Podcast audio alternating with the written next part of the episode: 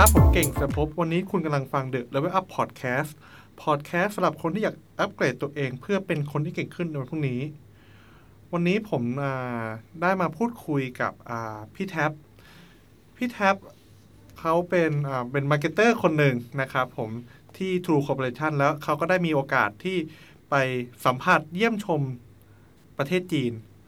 วันนี้เขามีเรื่องราวมาเล่าให้ฟังว่า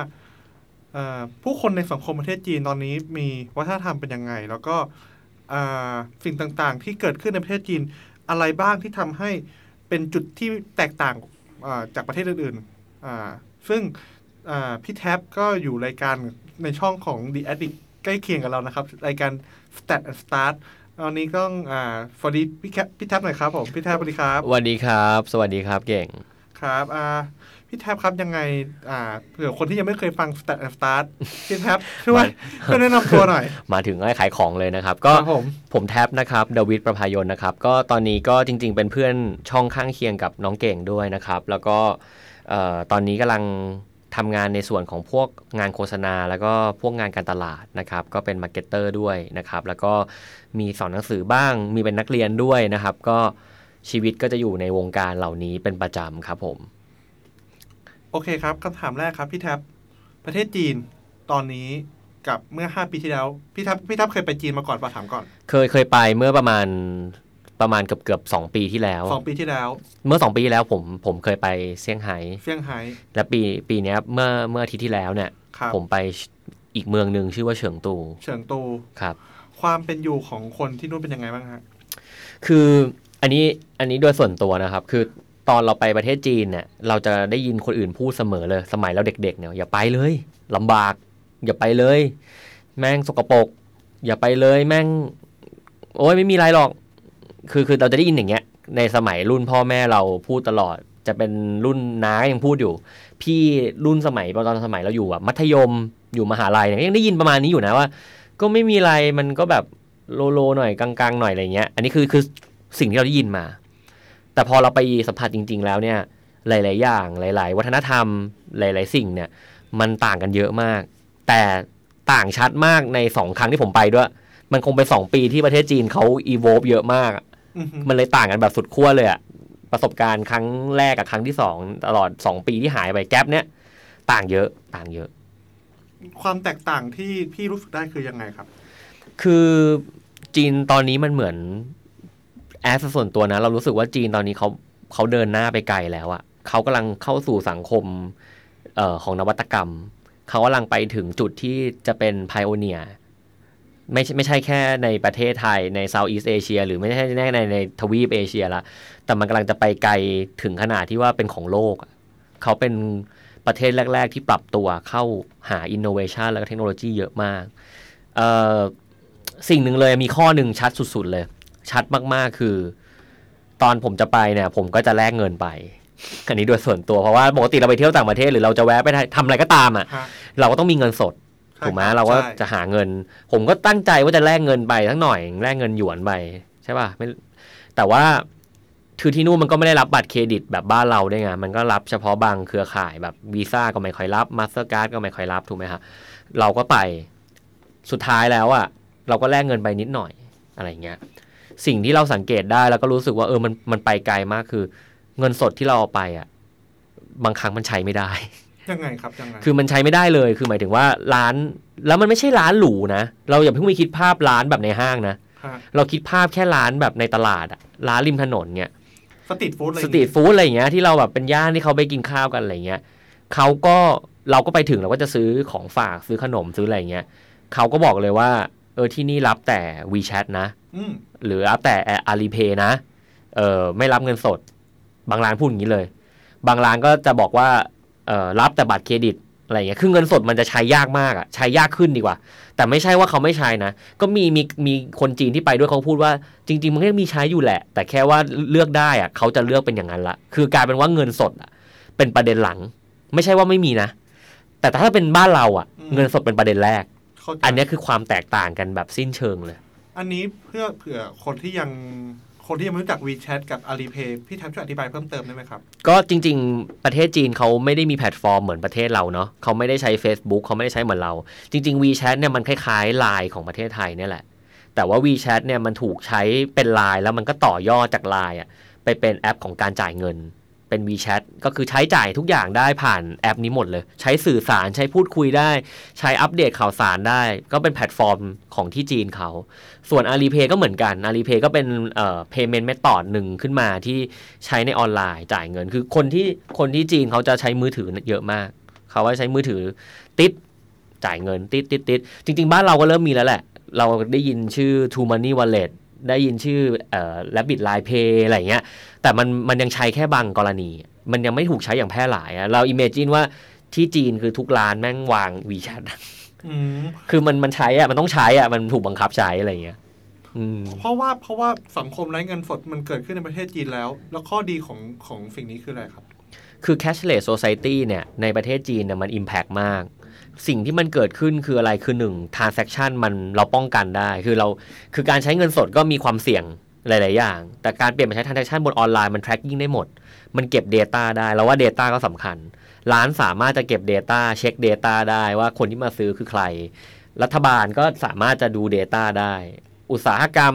ก็สามารถจะรู้ข้อมูลได้ถูกไหมในขณะเดียวกันก็คือเรื่องของความสะดวกสบายแหละ ที่เป็นพอยที่ตามมาคือ เรารู้สึกว่ามันง่ายอะเออเราอยู่ที่จีนมันติดติดติดติดคือทุกอย่างมันก็หยิบมือถือ คือเราแท้ว่าธุรกิจกระเป๋าตังค์ที่ประเทศจีนมันยังมีอยู่ปะวะ คือเราก็ตั้งคำถามว่าที่จีนยังมีขายเออกระเป๋าตังค์เหมือนบ้านเราอยู่ไหมอะไรอย่างเงี้ยเออนี่ก็เป็น sector หนึ่งที่น่ากลัวเหมือนกันนะคือถ้าว่าดึง cashless society มาอย่างเงี้ย มันจะเก็บตังค์อยู่ตรงไหนอาจอะจะไรเป็นเงี้ยเหลือเป็นกระเป๋าเก็บบัตรแทน เออ อาจจะเก็บบัตรก็ไม่มีนะอ้าวบัตรไม่มีด้วยคือบัตรเดี๋ยวนี้มันก็ที่ที่จีนเขาก็จะแบบ seamless อะคือบัตรเครดิตก็ยังคงใช้อยู่แต่มันไม่ได้เป็น priority หลัก priority หลักคือใช้ QR code สแกนอย่างเดียวเลย ใช้มือถือจ่าย ไม่คือไม่มีบัตรแข็งแล้ว ไม่มีบัตรแข็งนี่ no need เลย ทุกอย่างมันอยู่ในมือถือหมดเลย มันอืมมันจ่ายจ่ายจ่ายบนแอปได้หมดเลย แล้วก็มี transaction มี history purchase มีอะไรอยู่งั้นหมดเลย ก็ก็เป็นอะไรที่แบบ เออเราเราเราว้าวตรงที่ว่า priority มันเปลี่ยนไปในการจ่ายเงิน เราก็เอาเงินสดกลับมาบ้าน คือใช้ไม่หมด ไม่รู้จะใช้อะไร ก็ต้องไปหาที่ใช้อะกลายเป็นว่าการหาใช้หาที่ใช้เงินสดยากกว่าการหาที่ใช้ด้วยมือถือ ก็ให้ไกด์เขาช่วยจ่ายให้ก็มีแบบไกด์เขาเอาแบบมือถือเขารูดแล้วมันจะมีพวกโปรโมชั่นอะไรที่เขาทำกันอะพวกเนี้ยมันจะไม่อยู่บนเงินสดหมดละมันจะอยู่บนการจ่ายด้วยมือถือเกือบหมดเลย อืมอันนี้เปลี่ยนไปเยอะมาก แล้ว เรื่องของนอกจากเรื่องของ cashless society ครับพี่มันมีมุมมองอะไรน่าสนใจอีกไหมครับ ก็มีมีเราเราไปดูที่นู่นมาจริง ๆ มันมี case study หลาย ๆ อย่างที่เราว่ามันว้าวเนาะที่นู่นก็เริ่มมีเครือข่าย 5G เครือข่าย 5G มาละ เป็นผู้นำแล้วก็ผมก็ไปดูงานที่นู่นแหละ ก็จะเห็นว่า 5G มันถูกเอาไปใช้ในอุตสาหกรรมหลาย ๆ อย่างเยอะมาก เก่งลอง imagine ว่าวันหนึ่งเราจะมี คือ 5G จุดเด่นมันคือ low latency มันคือทำให้ความหน่วงของเน็ตอะมันเหลือ millisecond อันนี้คือจุดเด่นหนึ่งแล้วมันเร็วมาก หมายความว่าสมมตินะอ่าเก่งจะจะเล่นเน็ตแต่ก่อนเนี่ยสมมติเก่งใช้เน็ตในการบังคับรถรถบังคับอะไรเงี้ย เข้าใจครับ มันก็จะช้าต้องใช้การส่งถ่ายข้อมูลอะ มันจะไม่วิ่ง real time ได้สมมติเก่งแต่ขยับแขนซ้ายขึ้น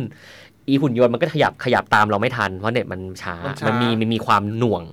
แต่พอมันโล w latency ใน 5G อะมันก็จะไม่หน่วงละทุกอย่างมันก็จะแบบ seamless เป็น real time ได้หมดเลยอ๋ออนาคตคือที่นู่นทุกอย่างแม่งเร็วมากคือสิ่งหนึ่งที่ต่างนะครับช็อปที่นู่นมือถือ 5G แม่งเยอะละมือคืถืออ 5G มือถือ 5G มาละ เร็วจัดเลย stabilize stability นี่สูงมาก คือถ้าเราเล่นเกมเราจะรู้มันจะมีปิงเข้าใจครับ ที่นู่นคือไม่มีเลยเขียวจั๊วเลยเราไปลองเล่นมาละ คือมันจะเร็วมาก กับอีกมุมหนึ่งคือเอ่ออนาคต ของเกมที่นู่นก็แบบ ไม่ต้องโหลดแอปเลย คือการโหลดแอปเกมมาใส่มือถืออะมันเป็นเพราะว่าแอปมันใหญ่ใช่ป่ะเข้าใจครับ แต่นี้มันเน็ตมันส่งผ่านกันเร็วมากแล้ว ไม่ต้องโหลดแอปก็ได้ วันหนึ่งสตอเรจมือถืออาจจะไม่จำเป็นก็ได้นะอืมอืมเพราะว่าทุกอย่างมันเกิดขึ้นเร็วมาก ใช่ แสดงว่าเอ่อ opportunity ของ 5G นี่มีอะไรบ้างครับ พี่แท็บพอเล่าให้ฟังได้ไหมครับ เยอะมากมันเป็นอุตสาหกรรมซะเยอะก็ช่วยในการทำสิ่งต่าง ๆ แหละ เราว่าตอนนี้มันอยู่ในช่วงของการ make solution จาก 5G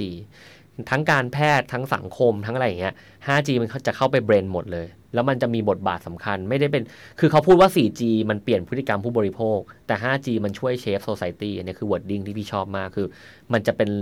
อะไรที่มันใหญ่กว่านั้นอะพอ 5G มันจะไม่ได้คุยกับแค่เราละมันไม่ใช่แค่ consumer communication แต่มันจะเป็น device มันจะเป็น IoT มันจะเป็นบอทเข้ามาเกี่ยวข้องละ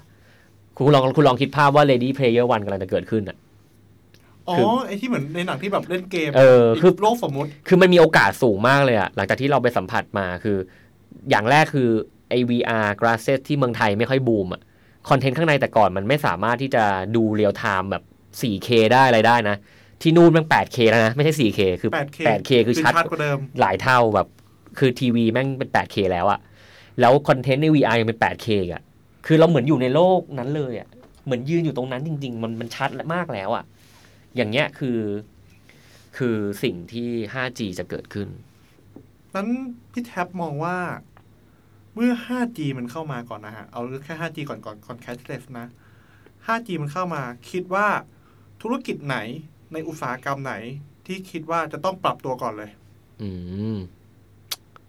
จริง ๆ เรารู้สึกว่ามันมันมันกระทบหลายมิติมากเลยอะแต่มันต้องคือ มันคงบอกไม่ได้ร้อเปอร์เซ็นต์ว่ามันจะกระทบแบบไหนแต่ มันจะกระทบในภาพภาพใหญ่ก่อน มหาภาคก่อน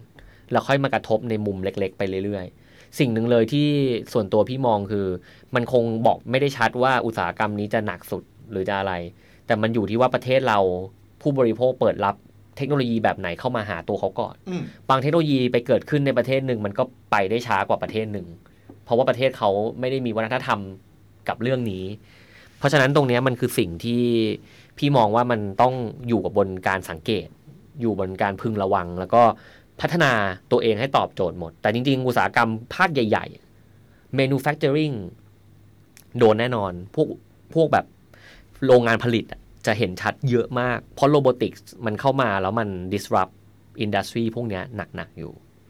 อย่างเงี้ยก็จะเป็นตัวอย่างหนึ่งที่เห็นคิดว่ามาแน่ ๆ หรือธุรกิจพวกโลจิสติกโลจิสติกมาแน่ยังไงครับยังๆโดรนเงี้ยมาแน่ โดรนอ๋อในส่งการของส่งของอย่างพวกอเมซอนอย่างเงี้ยใช้ละ อนาคตมันจะมันจะมามาหนักกว่านี้ หรือพวกธุรกิจ automobile พวก vehicle อะพวกแบบรถยนต์ อย่างเงี้ยโดนแน่ถ้า 5G มาไม่แน่ระบบข้างในจะต้องปรับแข่งกันเยอะมาก หรือ self-driving อาจจะเกิดขึ้น คือรถขับด้วยตัวเอง ใช่ อันนี้เกิดขึ้นแน่ ๆ ถ้าวันหนึ่งเน็ตมันมันเร็วมาก แสดงว่าแท็กซี่ที่คนขับอาจจะไม่มี อืม อาจจะเป็นรถเราก็ได้ เราขับเองอะไม่ต้องขับเลยให้รถมันขับเองอ๋ออ่าอะไรเงี้ยเกิดเหมือนในหนังอะอ่ามันน่าจะมีแน่แสดงว่าโอกาสที่เหมือนที่ผมเคยเห็นในหนัง ที่บอกว่าบริษัทแท็กซี่ ก็คืออย่างผมเป็น Grab Uber ซื้อรถแล้วก็ปล่อยให้รถมันวิ่งเอง ๆ มีโอกาสเกิดขึ้น ไม่เร็วก็ช้าคือ 5G เนี่ยเขามองเอาไว้ 5 ปี แต่จริง ๆ มันก็มันก็คงเร็วกว่านั้นแหละสาม5ปีสองนับจากวันนี้ประมาณปี 2567 67 จะจะแฮปเพน เกินกว่า 50%ของประชากรโลกที่จะเข้าถึง ตอนนี้มีอยู่ที่จีนใช่ไหมคะที่ตอนนี้ที่เฉิงตูเขาเป็นเมืองต้นแบบอะครับ แล้วพอไปดูปั๊บก็จะเห็นแล้วว่ามันเริ่มเอามาใช้ทำนู่นทำนี่ละ ประเทศเขารองรับ 5G ประมาณหนึ่งละ อันเนี้ยเป็นเป็นตัวอย่างหนึ่งนะ เป็นอีกหนึ่งอย่าง นอกเหนือจาก cashless society แต่ส่วนตัวคิดว่า cashless society น่าจะมาก่อน น่าน่าจะมันน่าจะมาถึงแล้วแหละปัจจุบันมันมีแล้วแหละ เพียงแต่ว่ามันยังไม่ถูก endorse เยอะๆ เราลองคิดว่าถ้าวันหนึ่งเราขับเคลื่อนด้วย โปรโมชั่นการไม่ใช้ไม่ใช้เงินสดอะแม่งถูกกว่ากัน 10 บาท สมมุติเนี้ย คุณเข้าเซเว่นอีเลเว่นคุณเข้าร้านสะดวกซื้อ Family Mart แล้วคุณซื้อด้วยมือถืออะติดติดด้วยมือถือลด 10 บาท แต่คุณจ่ายเงินสด คุณลดแค่นั้นอะคุณคิดลองดูดิว่าแป๊บเดียวคนก็เปลี่ยนแล้วอะ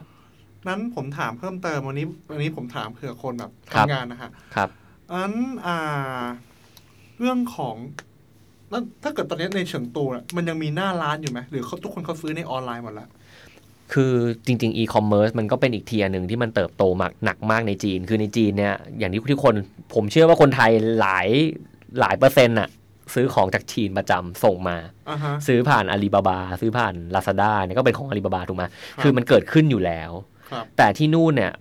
มันจะเกิดขึ้นเป็นแบบ O2O อะฟิสิกอลมันก็จะแบบมีลิงก์มาที่ออนไลน์ได้ คือหน้าร้านยังมีอยู่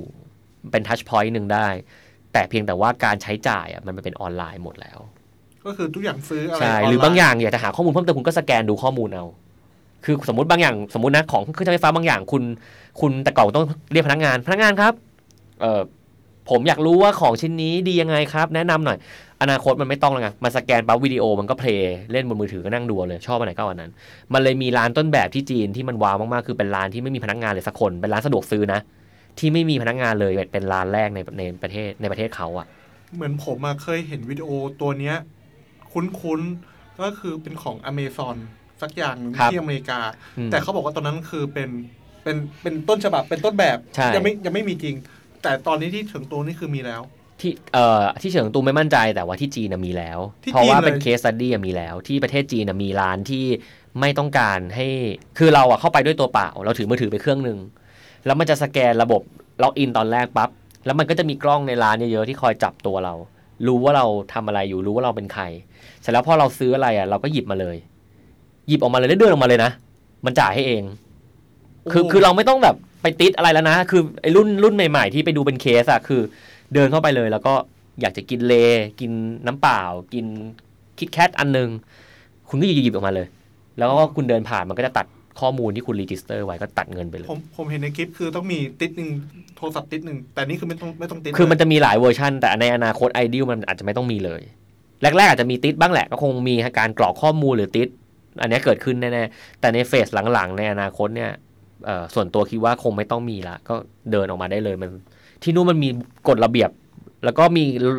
กฎหมายของไซเบอร์ที่โหดอยู่นะ มี social credit มีอะไรแบบเนี้ยเกิดขึ้นแล้วยังไงฮะที่ยังไงที่วัดคนจาก คือมันจะมีการให้คะแนนแบบในเชิงโซเชียลอะเหมือนเครดิตของตัวเราอะถูกประเมินจากการที่เราไปทำ transaction บนออนไลน์ทำดีไหมไปว่าใครไหมอะไรเงี้ยแล้วมันจะวัดตัวเราเป็น social credit คนที่จีนนะ ใครที่แบบ social credit น้อยก็จะมี reputation น้อย ความมั่นใจในการขายของให้อะไรให้ก็น้อยลงคือ แต่อันนี้คนจีนก็ไม่ได้ชอบทุกคนนะ แต่ก็อันนี้คือถามถามๆเพื่อนที่ที่เป็นคนจีนที่รู้จักกันก็เขาก็บอกว่ามันมีการใช้อยู่ของรัฐบาล ผมเคยเห็น ผมก็เห็นไอ้ไอ้ไอ้เนี่ยเหตุการณ์เนี้ยอ่า เห็นเขาบอกเขาไปแชร์กับเรื่องของใน Netflix เรื่องหนึ่งของเรื่อง The Black Mirror อืมที่บอกเป็นเป็นเรื่องของ reputation ในการแบบในการคนอื่นฟีดแบ็กให้เราอืมก็คือเป็นอย่างนั้นเลยปะครับ น่าจะคล้ายๆกันแต่ระบบตรงเนี้ยก็ยังเราเองก็ยังไม่ได้รู้ลึกขนาดนั้นนะ แต่ว่ามันมันเกิดขึ้นบ้างแล้วในประเทศจีน แต่เราลองคิดว่าอนาคตอะเราลองคิดในหมวงกฎหมายของของรัฐบาลอะยังไงเทรนด์เทรนด์หนึ่งที่มาแน่ๆคือกฎหมายไซเบอร์มันต้องมา พอถ้ามันไม่มามันจะ control ไม่ได้อืม พี่เออส่วนตัวคิดว่ายังไงก็ต้องเกิด แล้วมันต้องอีโวไปพร้อมๆกับการพัฒนาของประเทศ คือมันหนีไม่พ้น เชื่อเถอะว่าปัจจุบันที่เรารู้ๆกันอยู่อะพวกค้าขายออนไลน์อะไรแบบเนี้ยมันก็เม็ดเงินมันเยอะมากอะถูกปะรัฐบาลเขาก็ต้องภาษีมันก็ต้องมาคือ คือมันต้องมาตามนัดอะคือมันเหมือนแบบพอเขาเห็นเม็ดเงินมันเยอะอะแล้วมัน tracking ไม่ได้ในในในสมัยก่อน ยังไงพวกกฎหมายพวกอย่างเงี้ยมันตามมาแน่นอน แสดงว่าก็คือเรื่องของพ่อค้าแม่ค้าออนไลน์ก็ ที่จริงผมว่าตอนนี้เขาก็เรื่องเรื่องของภาษีเนี่ยเขาก็เริ่มมาแล้วแต่แสดงว่าอนาคตมันจะรุนแรงยิ่งขึ้น ใช่ มันเป็นเหตุผลที่บางประเทศมันเติบโตช้าด้วยนะ เพราะว่าบางรัฐบาลหรือบางที่เนี่ยเขาก็ต้องคอนเซิร์นเรื่องการควบคุม บางเทคโนโลยีมันเข้ามาแล้วพอมันเริ่มควบคุมไม่ได้ มันก็ทำอะไรไม่ได้ มันก็เสียการปกครองอะไรเงี้ยแล้วพี่ว่านะ เพราะนั้นมันก็เป็นเหตุผลหนึ่งเป็นหนึ่ง factor นะที่จะทำให้แต่ละประเทศมันเติบโตเร็วไม่เร็วมันคือการรัฐบาลสนับสนุนไหมด้วย อันนี้ก็สำคัญ ที่จีนนี่คือเขาผลักดันเต็มที่ นั้นสมมุติว่าตอนเนี้ยอ่าผมเห็นแล้ว เรื่องของเทคโนโลยีเนี่ยมันเข้ามามีผลต่อเรื่องของการทำงานของคน เช่น อย่างเมื่อกี้ที่พวกห้างร้านอืมที่เอ่อพนักงานขายมันไม่มีแล้วอืมคราวเนี้ยผมขอถามเพิ่มเติมว่า ในเรื่องของเป็นสมมติเป็นพนักงานออฟฟิศทั่วไป เราต้องคอนเซิร์นในพวกนี้ไหมครับ โอ้มีแน่นอน มันอนาคตมันจะมีคนมาช่วยเราเยอะ แต่คุณลองคิดภาพว่าเมื่อมีคนมาช่วยคุณนะมันย่อมมีคนออกไป คือเราเข้าใจก่อนนะว่า คุณมีคนอยู่ร้อยคน คุณมีคนมาช่วยงานบางอย่างได้อะมันย่อมมีคนที่ไม่จำเป็นอือฮึอันนี้คือเรื่องปกติถูกไหมครับ ที่เรากลัวๆอยู่วันเนี้ยว่า วันหนึ่งเครื่องจักรจะมาแทนเราไหมเนี่ย มันก็ไม่แปลกถ้าสมมติเราเราเรามองมันเป็นเรื่องเรื่องของความเป็นจริงอะสมมุติเราบอกว่าห้าเรื่องที่บริษัทเคยต้องใช้คนทำอะ เราใช้ AI ทำแล้วมัน error น้อยลงด้วย แล้วมันมันได้ speed และฟ r ี q u e n c y ที่เร็วกว่า มันไม่หลับไม่นอนเหมือนเราอะมันมันทำได้ตลอดเวลา เช่นแบบสมมติการส่งอีเมล การ recheck QC ของหรืออะไรเงี้ยไอ้พวกเนี้ยกระทบพนักงานออฟฟิศแน่นอน แต่มันก็ไม่ได้กระทบขนาดที่ว่ามันจะกระทบแบบพรุ่งนี้มะรืนนี้เงี้ยมันก็ใช้เวลาในการเข้ามามีบทบาท แล้วก็มันก็ต้องอยู่บนจริยธรรมอยู่บนอะไรด้วยอยู่แล้ว แต่มันเกิดขึ้นแน่ๆครับ นั้นในมุมมองของพี่แท็บครับ คิดว่าคนทำงานทุกคนเลยนะ ไม่ว่าจะเป็นพนักงานแบบว่าอ่าทำหน้าร้านหรือพนักงานออฟฟิศที่อยู่บนตึกต่างๆ มีสิ่งไหนไหมครับ ที่จะต้องต้องปรับตัวก่อนเลย ถ้ามันเข้ามาเราต้องรู้จักมันครับ คืออย่างแรกคือถ้าเทคโนโลยีมันเข้ามาหาเราอะเราต้องเป็นคนคอนดักมันให้เป็น ถ้าเราไม่ยุ่งกับมัน เราไม่พยายามเข้าหามันอะมันจะมาแทนเรา แต่ถ้าเราอยู่เหนือมันเราเก่งกว่ามันเราสามารถจะเข้าใจมันใช้งานมันเป็นอะเราว่าบริษัทอยากได้คนที่แบบ เอออยู่นวัตกรรมได้ แล้วก็รู้วิธีการใช้งาน ยังไงสุดท้ายนวัตกรรมหลาย ๆ อย่างมันต้องยังก็ไม่สามารถแทนคนได้ร้อยเปอร์เซ็นต์หรอก มันก็ต้องมีคนอยู่ แต่พอยต์สำคัญคือคนที่มี mindset ที่แบบว่าจะไม่เปลี่ยนอะไรเลยอะคุณกำลังตัดสินในสิ่งที่คุณควบคุมไม่ได้มากกว่า ส่วนตัวคิดว่าถ้าเกิดคนไหนที่ปรับเปลี่ยนตัวตลอดเวลา มันไม่มีปัญหาหรอก คุณก็จะ อยู่เหนือเทคโนโลยีตลอดเวลา เพราะเทคโนโลยีในทุกเทคโนโลยีมันต้องมีอะไรที่มนุษย์เราเหนือกว่า ก่อนหน้านี้เทคโนโลยีหลายอย่างมันก็มันก็เกิดขึ้น คนที่ไปคิดอะไรข้างหน้าก็คือมนุษย์เนี่ยแหละ ถูกไหมฮะ เพราะนั้นมันมี opportunity มันมีโอกาสของพวกเราอยู่แล้วแหละ แต่อยู่ที่ว่าคุณมองมันยังไง ถ้าคุณมองมันเป็นศัตรู คุณมองมันเป็นไม่มองเป็นเครื่องมือ ไม่มองมันเป็น partner ไม่มองมันเป็น tools มันก็ไม่เกิดขึ้น คุณก็จะมองมันแบบ ไม่อยากใช้มัน คุณก็จะไม่เรียนรู้ พอคุณไม่เรียนรู้ปั๊บคุณก็จะปิดกั้นพอปิดกั้นปั๊บตัวคุณเองก็จะไม่ได้เรียนรู้อะในขณะที่เครื่องมือมันเรียนรู้ทุกวัน วันหนึ่งอาจจะ replace คุณก็ได้ อะไรอย่างนี้อ่านั้นคำถามสุดท้ายครับครับก่อนก่อนก่อนจบกันไปอ่าอยากจะถามพี่แท็บว่า เรื่องถ้าเกิดสมมติว่าเรื่องของที่ต้อง confirm แล้วแล้วก็พี่แท็บก็แนะนำว่าให้ต้องเรียนรู้ พี่แท็บคิดว่า เทคโนโลยีอะไร ที่มันจะเข้ามาไทย เป็นระดับต้นๆเลย ถ้าเกิดสมมติมี cash ไอเรื่องของ cashless เข้ามาแล้วอืมคิดว่าเทคโนโลยีอะไรชิ้นต่อไปก็จะมาครับ คือจริง ๆ พวกแพลตฟอร์มอะจะเข้าประเทศไทยได้เร็วกว่า อะไรก็ตามที่เป็นแบบฮาร์ดแวร์อะยังไงครับผม คือคืออะไรก็ตามเป็นก้อนๆอะเป็นแบบชิ้นๆ เป็น equipment เป็นอะไรให้ลองอะมันจะใช้เวลาในการตัดสินใจ แต่อะไรก็ตามที่มันเป็นแพลตฟอร์ม แล้วมันซึมเข้ามา มันก็จะดูมีความง่ายกว่า ผมยกตัวอย่างอย่างที่บอกว่า คิดว่า cashless society จะเกิดเร็วกว่าพวกกล้อง VR แว่นตา VR เพราะว่ามันไม่มี physical ไง มันเป็นแพลตฟอร์ม แล้วก็คนก็เข้าถึงได้ง่าย แค่ subscribe หรือแค่ลองดูเดือนหนึ่งไม่รู้ก็ไม่เป็นไรอะไรเงี้ย เหมือนอีคอมเมิร์ซอะอีคอมเมิร์ซจริงๆเติบโตเยอะมาก เราเห็นแคมเปญ Lazada 9.9 10.10 อะไรเงี้ย คนซื้อเยอะมากนะ ถูกป่ะเราเราเองเราก็ซื้อเข้าใจครับเพราะว่าเราเหมือนกันเออ เพราะใช่เพราะเรารู้สึกว่าแบบ มันง่ายมันเข้าถึงง่าย แต่ถ้าสมมติมันเป็น device บางอย่างมันเป็น AI มันเป็น bot มันนิดการโน้มน้าวเยอะ มันนิดการรีวิว มันนิดการบอกต่อเยอะหน่อยถึงจะกล้าลองเราสมมติว่าถ้าวันหนึ่งเรามีบอทที่เป็นเพื่อนเราที่บ้าน จริง ๆ วันนี้มันก็บอทมันก็มีนะ อย่าง Alexa อย่าง Google Home มันก็คือบอทแบบหนึ่งถูกปะแต่อนาคตมันอาจจะเป็นบอทที่มันแบบมันมันทำอะไรได้มากกว่านั้นมันเดินได้มันมาคุยกับเราได้ แรก ๆ ก็ไม่กล้าใช้ ถูกปะ แต่หลังๆมันก็ใช้งานง่ายขึ้นอะไรเงี้ยนั้นแสดงว่าสิ่งที่พี่แท็บกำลังให้ให้ความคิดเห็นที่น่าสนใจก็คือเรื่องของแพลตฟอร์มมันจะเข้ามา เครือข่ายเข้ามาก่อนแน่ๆคือถ้าอ่าเครือข่ายเข้ามาถึงเมื่อไหร่ปั๊บอะมันจะทำให้ทุกอย่างมันเข้ามาง่ายขึ้น เครือข่ายคือหัวใจ เพราะว่าพวกเนี้ยมันขับเคลื่อนด้วยความเร็วของอินเทอร์เน็ต คือมั่นใจแน่ๆว่าสิ่งแรกที่จะมาก่อนอะคือเครือข่าย เครือข่าย เมื่อเครือข่ายเข้ามาปั๊บเนี่ยมันจะเปลี่ยน solution หลายๆอย่างในชีวิตเรา แล้วมันจะทำให้บางอย่างที่เคยยากมันง่ายขึ้น บางอย่างที่เคยดีอยู่แล้ว แม่งถูกรีเพลซด้วยอะไรที่ดีกว่า เมื่อถึงเวลานั้นน่ะ นั่นแหละ ทุกอย่างมันจะเข้ามาเร็วขึ้น การที่เครือข่าย 5G เข้ามาจะทำให้ IoT ในเมืองไทยแม่งโตมาก หรือ Internet of Things เนี่ยจะโตเยอะมาก เพราะว่า มันสามารถจะใช้พลังงานได้น้อยลง คุณใช้สิ่งของได้เยอะขึ้น ของทุกอย่างมันมีซิมเข้าไปอยู่ได้หมด มีชิปเข้าไปอยู่ได้หมด พอชิปมันเข้าไปอยู่ได้หมด มันเก็บข้อมูลได้ มันคอนเน็กได้ โลกเราจะเปลี่ยนไปเร็วมากเมื่อ5คือ 5G เนี่ยมันจะเมื่อมันเข้ามาถึงเมื่อไหร่เนี่ย มั่นใจเลยว่าโลกมันจะเปลี่ยนเร็วกว่านี้อ่าเมื่อกี้เมื่อกี้สัญญาไว้เป็นคำคำถามสุดท้ายนั้นต่อต่อเลยแล้วกันนะครับ ก็ต่อเลยก็ท้ายอีกอะเหมือนมันเหมือนมันมันมันนะอ้าวมันกำลังมันอะ เผื่อคนไม่เข้าใจ IoT อืมอืมขอความเพิ่มเติมได้ไหมครับ จริง ๆ IoT ก็คือ Internet of Things นั่นแหละ มันก็คือสิ่งของที่มัน connect อินเทอร์เน็ตได้แหละ แต่เพียงแต่ว่าแต่ก่อนอะ เราเข้าใจว่ามีแต่มือถือที่ใส่ซิมได้อะไรเงี้ยก็คิดคิดคิดในมุมเราอะ แต่จริง ๆ แล้วซิมเนี่ยมันเอาไปใช้อย่างอื่นได้เยอะมากหุ่นยนต์อนาคตก็ใส่ซิมได้ แล้วซิมมันจะเป็นตัวที่ regis ตัวที่รับส่งข้อมูล เหมือนซิมมือถืออะตัวที่จะส่งสัญญาณเข้าไป และทำอะไรบางบางอย่างบนนั้นได้ อนาคตเราจะเห็นสิ่งของหลาย ๆ อย่างที่มีซิม สมมติเครื่องดูดฝุ่นเราเป็น IoT เครื่องดูดฝุ่นก็มีซิมได้ อนาคตจะมีมีได้หมดหลอดไฟก็มีได้ ไม่ไม่มันดีเพนออนว่ามันจะเอาไปใช้ทำอะไรด้วยนะอ่าฮะแต่อนาคตมันจะสามารถคอนเน็กกันได้หมด เขาถึงบอกไงว่าอนาคตอะ everything is connect มันจะคอนเน็กกันไปหมด แล้วก็คอนเน็กกับมือถือ แล้วสิ่งที่มันพอซิมมาอยู่มันทำอะไรได้ พอมันทุกอย่างมันอยู่บนสัญญาณอยู่บน Data มันสามารถเก็บได้อะไรได้ เราลองคิดว่า Apple Watch ก็เป็นหนึ่งนวัตกรรมที่ represent เรื่อง IoT ได้ดีนะ ก็ทุกวันนี้มันเก็บอะไรเราได้ เก็บประวัติการเต้นหัวใจเราได้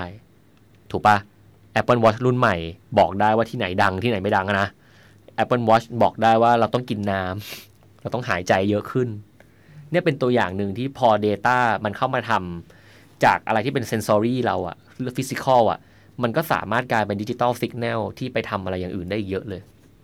อันนี้อันนี้เป็นตัวอย่างหนึ่งของ IoT ที่ยังไงวันหนึ่งมันจะเกิดอะไรแบบนี้เยอะมาก ที่ที่ไปดูที่จีนมานะ เราก็ไม่ได้บอกว่าเราถูกหมดแต่จากประสบการณ์ที่ไปฟังที่นู่นมาเนี่ย มันจะเป็นในโทนเนี้ย เยอะเหมือนกันอืมก็เอ่อโอเคครับ ก็หวังว่าทุกคนจะได้เอ่อความรู้ข้อมูลต่างๆนะครับ เกี่ยวกับเรื่องของประเทศจีน แล้วก็เรื่องต่างๆ ทั้ง IoT เรื่องของ 5G ต่างๆ อย่างครบถ้วนนะครับ ผมก็ วันนี้เวลาหมดลงแล้ว ฝากทุกคนกด subscribe The Addict Podcast นะครับ แล้วก็อย่าลืมแชร์ให้เพื่อนของคุณฟังสำหรับวันนี้ ผมต้องขอตัวไปก่อนแล้วก็พบกันใหม่สวัสดีครับ สวัสดีครับ